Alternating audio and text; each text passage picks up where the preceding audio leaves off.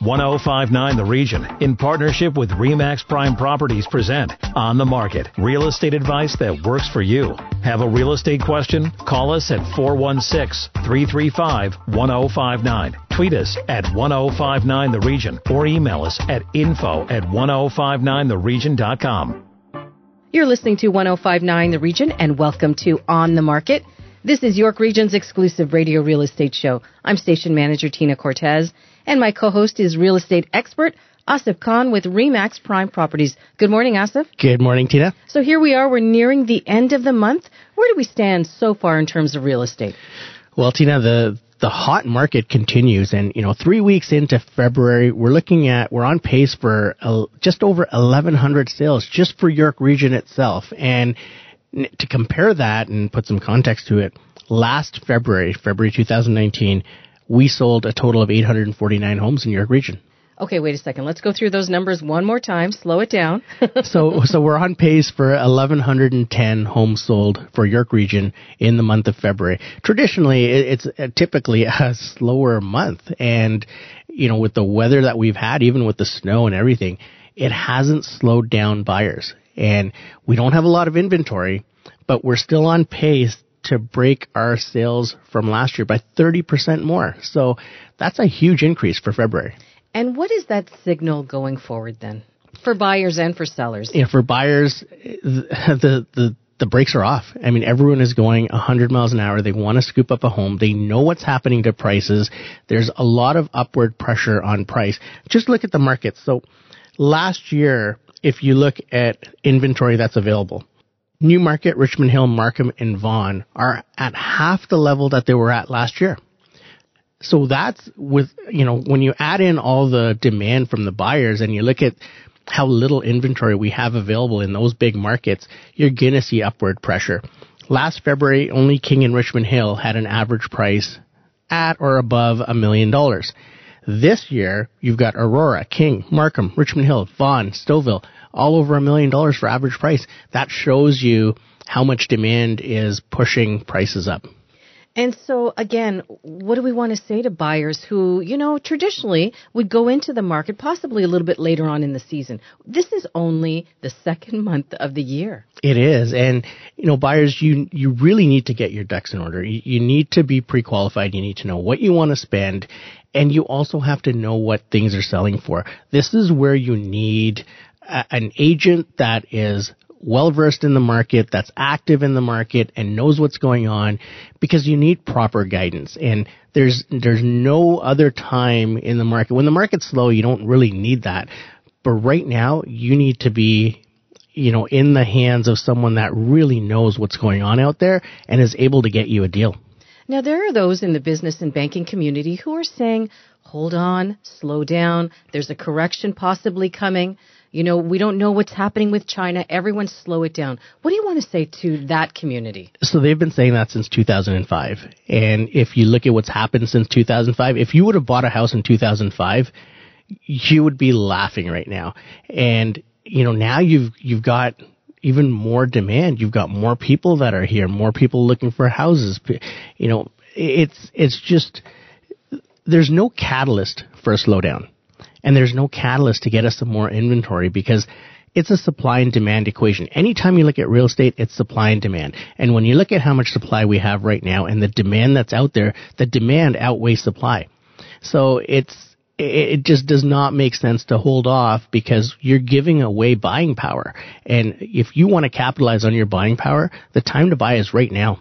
And so you're saying supply is limited. And does that extend across York region? It does. It, it's it's very similar in every market. And look at how many markets are over the million dollar mark right now. If you want to live in York Region, there's still there's still a few affordable markets. I mean, you could be in Newmarket with an average price of eight hundred thirty three thousand. Georgina has an average price of five hundred ninety six thousand.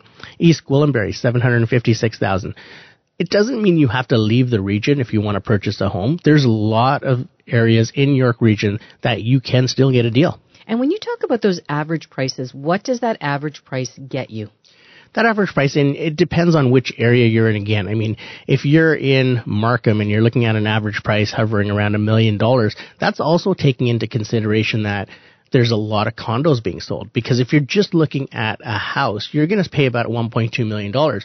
In Newmarket, Georgina, East Gwillimbury, you don't have a lot of condos, so that's typically a house price. But when you're looking at Vaughan, Markham, Richmond Hill, the average price takes into consideration the number of condos being sold, so that's going to maybe get you a semi-detached house or a townhouse, not necessarily a detached house for that price. When we come back, the changes to short-term rentals. Stay with us. You're listening to On the Market on 1059 The Region. Need to connect with Asif Khan from Remax Prime Properties? Call him 416-985-KHAN. That's 416-985-5426 or email asif at thehomeshop.ca.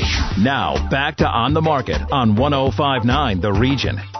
You're listening to 1059 The Region. Welcome back to On the Market, York Region's only radio real estate show. I'm station manager Tina Cortez, and my co-host is Asif Khan with Remax Prime Properties. Now, Asif, you wanted to talk about the changes announced earlier this month to Airbnb. They're saying that it will begin testing new regulations across Canada that will ban local guests under the age of 25 from booking entire homes. I did, Tina, and you know, there's some interesting uh, announcements with Airbnb, and uh, you know, joining us now is an expert on the legal aspect of tenancies and rentals, and that's Beta DeLisi from Stonegate Legal. Beta, welcome back to the show. Thank you, Steve. Thank you for having me on. Beta, let's talk a little bit about Airbnbs, you know, what people are thinking out there as landlords and, and also the regulations that were just put into place. Great. There's actually been a, a huge uproar around short-term rentals and Airbnbs. Um, as of January 2018, City Council actually approved a regulation of short-term rentals in the City of Toronto. That means bylaw amendments, rules, and regulations are now in force, in full force, right? And, and let's talk a little bit about short-term rentals, if I can interrupt.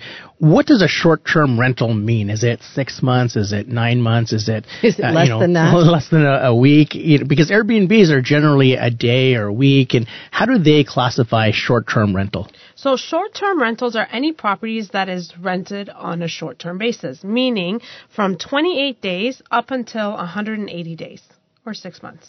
Okay. That's a short-term rental. An Airbnb is a company that that uh, provides short-term rentals listings as a service. So they don't own any properties. They just provide the listings as a service. And their listings are even shorter than that period of time that you already suggested. That's like correct. it's less than 28 days typically for Airbnb. It can be. I've seen Airbnbs longer, as long as two months. I've seen, but you are right. Generally, it is long. Is it? It is It is shorter, shorter. than 28 days. And this is a type of service that seems to have been missing in the real estate landscape. And, and this is why people are flocking to these. I mean, we have people moving for jobs that are going to be contract positions and rather than get a, a hotel room or lease a place, they're actually looking at Airbnb it, it's getting more and more popular. There's other companies that are now popping up with a similar concept. How do you regulate that and what are the pros and cons? Okay, so let's there there is a lot of uproar around Airbnbs. The, the, Airbnbs were very popular when they first came out because people were looking for a way to generate income, income, quick income, and from their principal residence. Now, regarding let's talk about a little bit about the pros. Okay, the pros obviously there's some income poten- potential. Right? And because it's on a day to day basis, it can be a higher income than, you know, renting a property on a monthly basis. Um, another pro can be better maintained because of the turnover, people coming in and out. The landlord has access to the property, or the host, as it's called uh, on the Airbnb website, has access to the property to get in there and uh, prepare the place for the next tenant. Uh, another major pro is that the ten- that the landlord can use it for their own personal use if their if that Airbnb is a seasonal property. So there's a few pros. Now, what what people don't understand and they have a narrow vision on is that there's a lot of legalities that come with hosting an Airbnb. So can I go ahead and talk about uh, Yeah, a few please, points on, those, the, yeah. on the cons? So uh, one pro, it, well, sorry, one con is that it can create a disruption in the rental complex. Um, another con is, you know, there's more effort to operate because now you're, you know, you're managing the people that coming that are coming in. Um, you're changing the lockbox code and getting the unit ready or the rental uh, room ready for the next uh, guest to come in. So it's there's- constant management. there's constant management. Sometimes, if you have a if you have a lot of traffic, it can turn into a part time or full time job for the host. Um, in addition, uh, landlords have to pay utilities inclusive of what they're charging for rent. Whereas a lot of the fixed income properties right now, uh, they're charging the rent, the base rent, plus in addition to utilities. So the tenant pays utilities, but here in, in a short-term rental, it would be the landlord building that into the fees. That's correct. That's why short term rentals are generally a little bit higher than a fixed term rental or a long term rental, meaning up to a year. And what do you think prompted these changes? You know, there have obviously been a few recent incidents in terms of uh, crime and activity, but what do you think was the final straw this time around? I think the government wants to make some money. And there is a tax uh, on the Airbnb uh, or short term rental. Um, rental listings as well Would you want Like a vacation elaborate? property Really? tax. Yeah, yeah, let's talk about Uh, that. Okay, so let's talk about that. So licensing, let's talk about the licensing rules. So applicants, meaning hosts, they must pay a one-time application fee of $5,000 and a fee of $1 per every night that their uh, unit is booked or their rental room is booked through the company.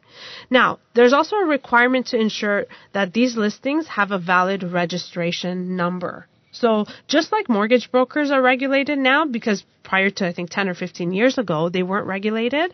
Now they have a registration number that they have to include in their advertisements. No different than short-term or Airbnb listings. The, once they're registered with the city, they will be um, given a registration number. Another thing that hosts must also keep up uh, keep up to date are records of their activity, and they must provide them to the city upon request. So, This is very do you mean like who's renting it? Do they need to take certain pieces of ID or almost like a FINTRAC where they have to see who's renting? Because I mean, the problems that we've had have been people renting out these Airbnbs and uninvited guests showing up, and you know the shootings and incidents such as that. Yeah, it becomes a you- party place and you don't know who's coming and going. Yeah. so right. is that what we're trying to? Well, I wouldn't say the ID, and the reason for that is because you don't need to, to provide ID to book an Airbnb. You go on on the, the website, you book it. There's no money exchange, just like Uber. There's no money exchange. That's why it's there. It's presumed to be safe. Right now, the the host can go a step further and obtain ID. The only thing is that somebody has to be on site to physically uh, do a client intake to accept the ID. And, and we're seeing that with one of the rule changes. Guests under 25, if they're trying to rent a short-term rental, the host has to be on the premises. They can they can rent it out to someone under 25 if the host is on the premises. What happens when the host is not? How do you stop someone that's 30 years old renting it and sending people that are younger into this property? Well, you really can't because at 30, you are of age. You are a full grown adult. You do have your credit cards. Some of us. Some of some of us, you are considered to be an adult. So just like Uber, when you get into someone's car, that that driver does not, you know, you don't have to show ID to him. It's just the way the the Airbnb is. You don't have to show ID to that host unless that host is on site and wants to do a client intake. I do recommend doing that if you are renting a room in your house because you don't know who's occupying that room. That's true. And the other thing I was going to ask you about, Beta, was if someone is leasing out a property. So I'm renting out to uh, my friend Rob, and, and Rob is has the intention of not leasing this for a year, but turning it into an Airbnb. What are Rob's obligations to tell me, and how do I find out if Rob is doing this, and what are my rights to evict Rob if Rob turns my one year lease into an Airbnb? So he's subletting it basically. He's subletting, yeah. Oh, Okay, so there's you have a few options. Okay, you can turn to the board. If Rob has a fixed term lease with you, a fixed term meaning one year lease with mm-hmm. you, and you're still within your lease, Rob can come to you and say, "Hey, see if I have someone that's going to sublet the place. I'm going to be in Italy for a few few months. Is that okay?" And within reason, you have to give permission within reason. Now, you are, uh, it is the landlord's right to go through the paperwork and make sure everything is li- in line to have that person sublet Rob's place. However, if Rob is is on a month to month tenancy because there's no because that there's no end date the the tenancy is indefinite rob will be restricted to um, subletting the place now, if you do find out that Rob has subletted the place without your permission and Rob is charging more money per month than than what he's paying you in rent, that is actually considered a, an illegal act under the Residential Tenancies Act, which means that you can bring an application to the board. It's an N6 application for illegal acts and pursue an eviction uh, towards based Rob. on that. And what about condo boards? Uh, I know that certain condo boards are saying, hey, you own this property. You're not allowed to have short-term rentals in here. We can have you taken out of this the premises.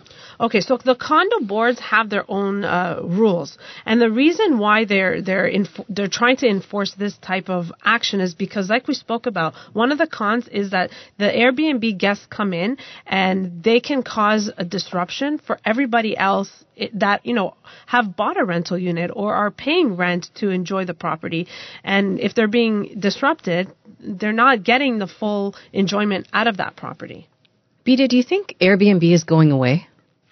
I don't. I, unfortunately, I don't. I think that's why the city is is enforcing these rules and regulations to restrict certain acts and uh, pull their chain on on some some of the things that's coming around Airbnbs, as we can see on the news, For sure. And to make some money. and to make some money.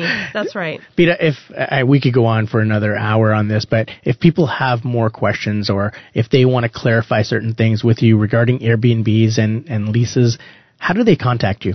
They can head over to our website at www.stonegatelegalservices.ca or they can call us at 416-937-2766.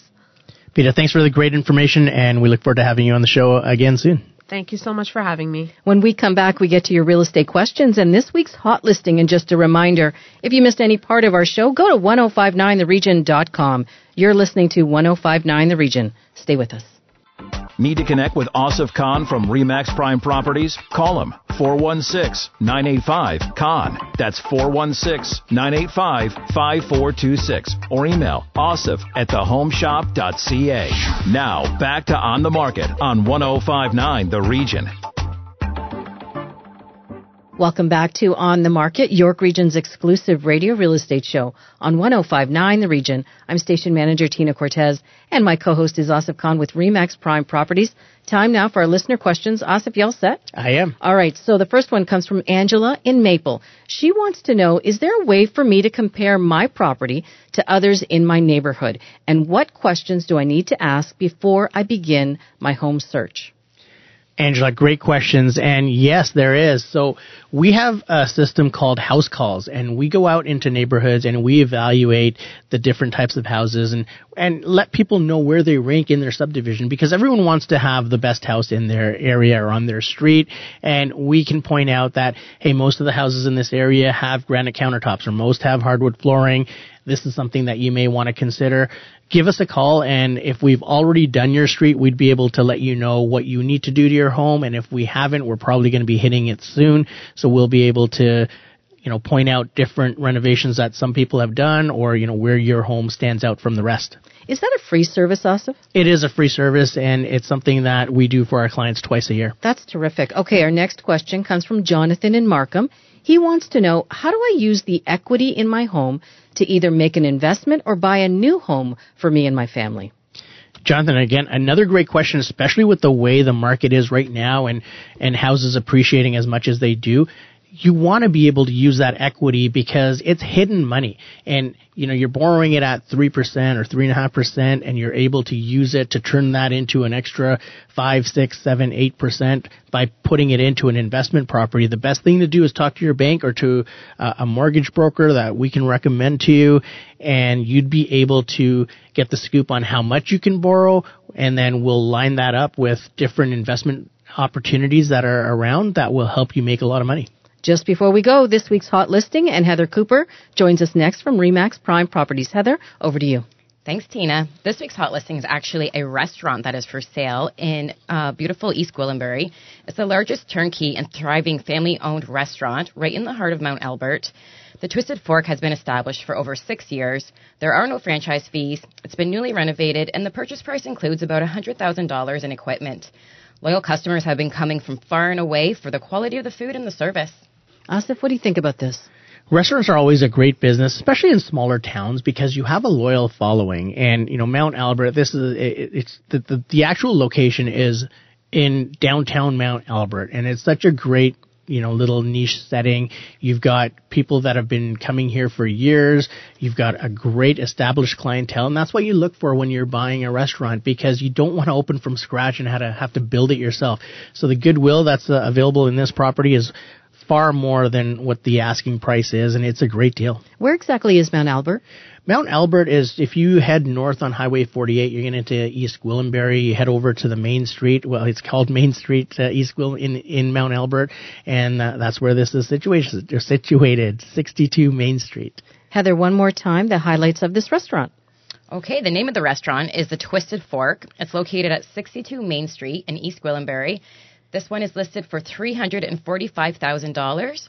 And for more information, they can contact Steve Fleming at 416 435 8311. Asif, if our listeners want to connect with you directly, how can they do that? Tina, they get a hold of me at 416-985-KHAN. That's 416-985-5426. That's our show for this week. Remember, if you need to connect with Asif Khan or if you missed any part of On the Market, go to our website, 1059theregion.com. Thanks for listening. Need to connect with Asif Khan from Remax Prime Properties? Call him 416-985-KHAN. That's 416-985-5426 or email asif at thehomeshop.ca.